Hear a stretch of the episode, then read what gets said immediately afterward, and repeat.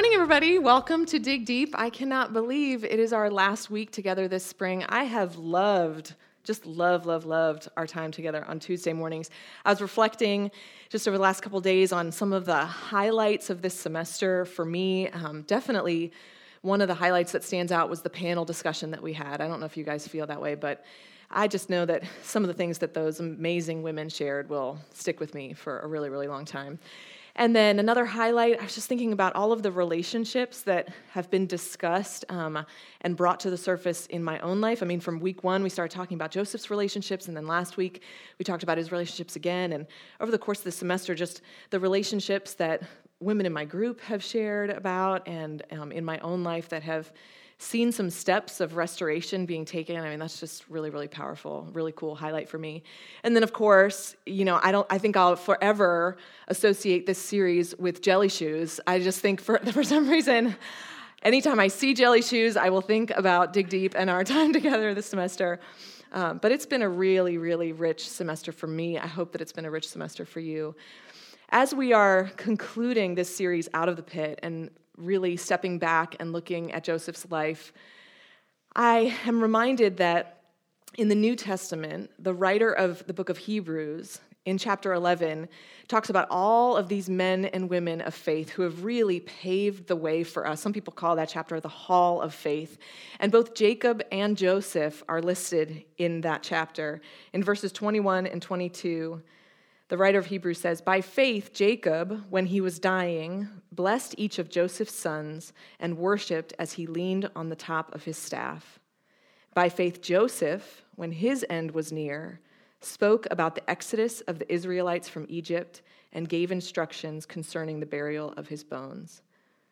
And as I read those verses, they remind me that these men live lives that were marked by worship and by blessing and providing for other people. And even as they're dying, they are worshiping God and they're seeing themselves in the bigger picture of God's story. Joseph is able to prophetically see the future, the exodus of the people out of Egypt. And he speaks that over his brothers and his sons and his grandchildren. And Jacob, before he dies, we read two weeks ago in our homework, he blesses all of his sons, including Joseph. And these blessings are really, they almost seem more like prophecies, more like things that he sees in their lives. And now he's saying, these are going to be things that mark your lives moving forward. Here's what the future looks like for you. And so I just want to read Jacob's blessing for Joseph as we conclude this series and reflect on all that we've learned. Jacob says in Genesis 49, starting in verse 22, Joseph is a fruitful vine, a fruitful vine near a spring whose branches climb over a wall. With bitterness, archers attacked him. They shot at him with hostility. But his bow remained steady, his strong arms stayed limber, because the hand of the mighty one of Jacob, because of the shepherd, the rock of Israel, because of your father's God who helps you, because of the Almighty who blesses you, with blessings of the skies above, blessings of the deep springs below, blessings of the breast and womb. Your father's blessings are greater than the blessings of the ancient mountains, than the bounty of the age old hills. Let all these rest on the head of Joseph, on the brow of the prince among his brothers. What a powerful blessing. And early on, Jacob gives us these two word pictures that describe Joseph. He talks about him being an archer.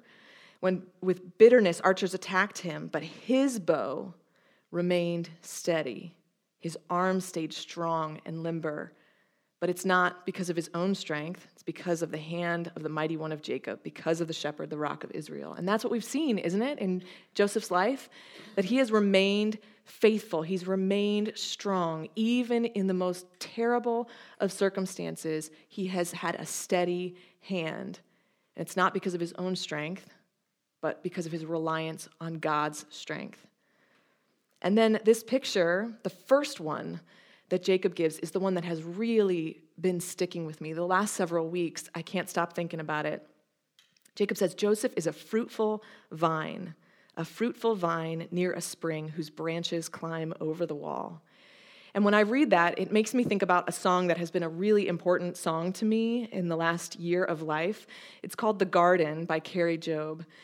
And she says in the first verse of that song, I had all but given up, desperate for a sign from love.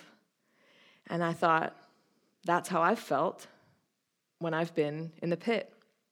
I had all but given up, desperate for a sign, any sign from God. And that's the way a lot of us feel when we're in the pit. It is so deep, it is so dark that we just want any ray of sunshine, any little glimpse that there is hope.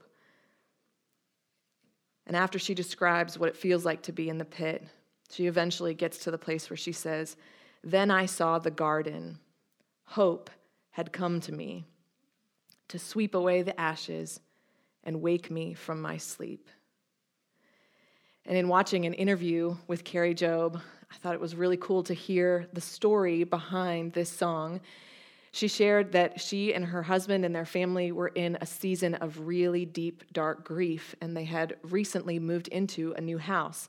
And one day, it was early spring, and she walked out into the backyard, the backyard that they had been living in for months. But suddenly, she noticed that a garden that she didn't even know was back there was starting to come to life. And the thing that struck her most was that there was this rich vine of ivy that was growing over a trellis and growing up over the walls and over other plants and just absolutely thriving. And she says in the song, I can see the ivy reaching through the wall because you will stop at nothing to heal my broken soul.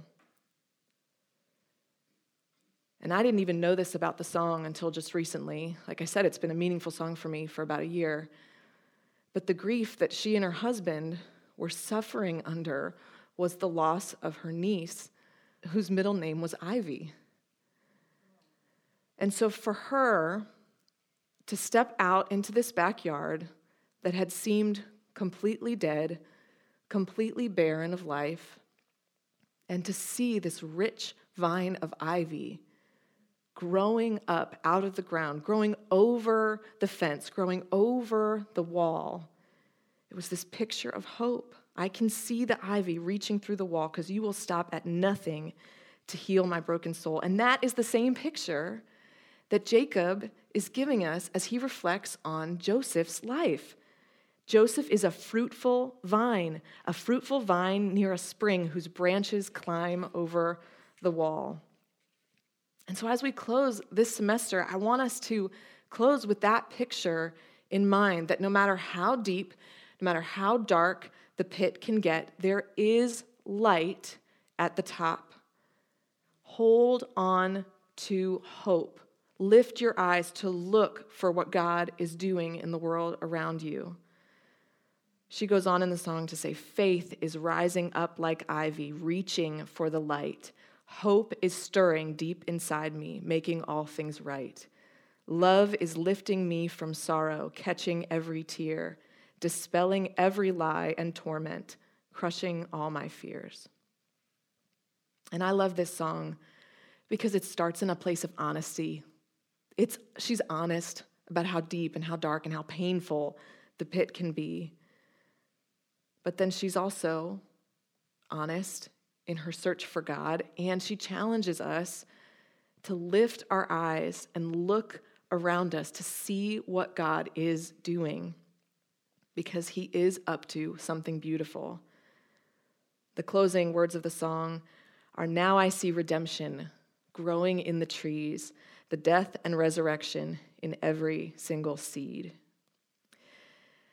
This picture really hits me, and it reminds me of um, the nature trail that runs um, by a river by my house, and it's one of the most common places that I run when I go running.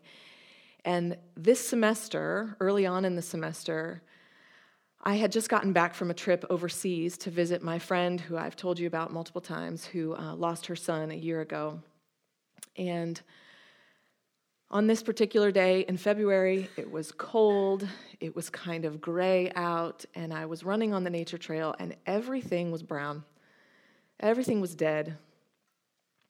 And then it started to rain. And I got to tell you, I love the rain, but not in February. I don't like I don't like February rain at all.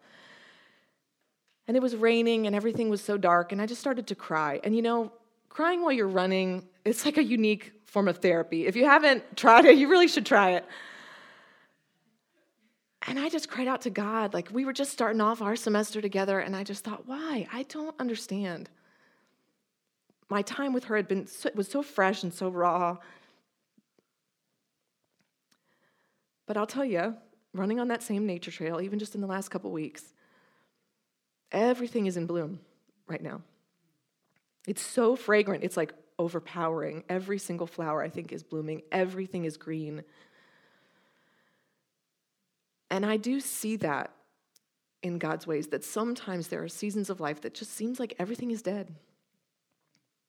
Everything is wrong. There's no hope for the future, but there is hope. And so, if you are still in a season where you are in the deep, dark pit and you feel like there is no hope, I want to challenge you, I want to encourage you to hold on to hope, to look for hope, to lift your eyes and look around you for even just the tiniest little ray of sunlight, for the tiniest little bit of hope, and cling to it, hold on to it, and wait. Hold on and keep going because I do think you will see new life and the beautiful things that God is doing. And even in Joseph's story, we see seeds being planted that Joseph didn't get to live to see fulfilled. We see seeds of the gospel, the good news of Jesus, all throughout Joseph's story. Stacia shared this with us a couple weeks ago. It's so beautiful to see God's heart already being sown for his people in and through the life of Joseph. Joseph is the son, beloved by his father. He's betrayed by his brothers. He leaves his home. He lives his life as a servant. He is lowered into the deepest, darkest pit, and then he's raised again to a place of power. And he is raised to that place of power for the saving of many lives. And then he brings restoration between himself and the brothers, between the brothers and the father. And he saves many lives. How beautiful that Joseph's life gets to be a part of God's bigger story, the gospel story that has offered life to all of us. I just think that is so beautiful. So, as we close the semester, let's pray together. God, thank you so much for this semester, for this series, for your word, and for the truth that we find in the story of Joseph in his life. God, I thank you for your strength and your faithfulness that gave him the power to be strong and to be faithful and to continually reach toward hope. Hope that led to the restoration of his relationships, hope that lifted him out of the pit like a branch of an ivy vine growing through the wall, growing over a wall. I thank you, God, that you've placed that kind of spirit inside of each one of us, that in your image we naturally want to move toward the light. We're looking for hope, we're desperate for hope. Please reveal yourself to us. Show us the beautiful things that you are doing in our lives and around us in this world. Show us the bigger picture, the bigger story of which, of which we are just a small part. God, thank you for our time together. Thank you for those who are listening online and are a part of our community that way. We are so grateful. And it's in Jesus' name we pray. Amen.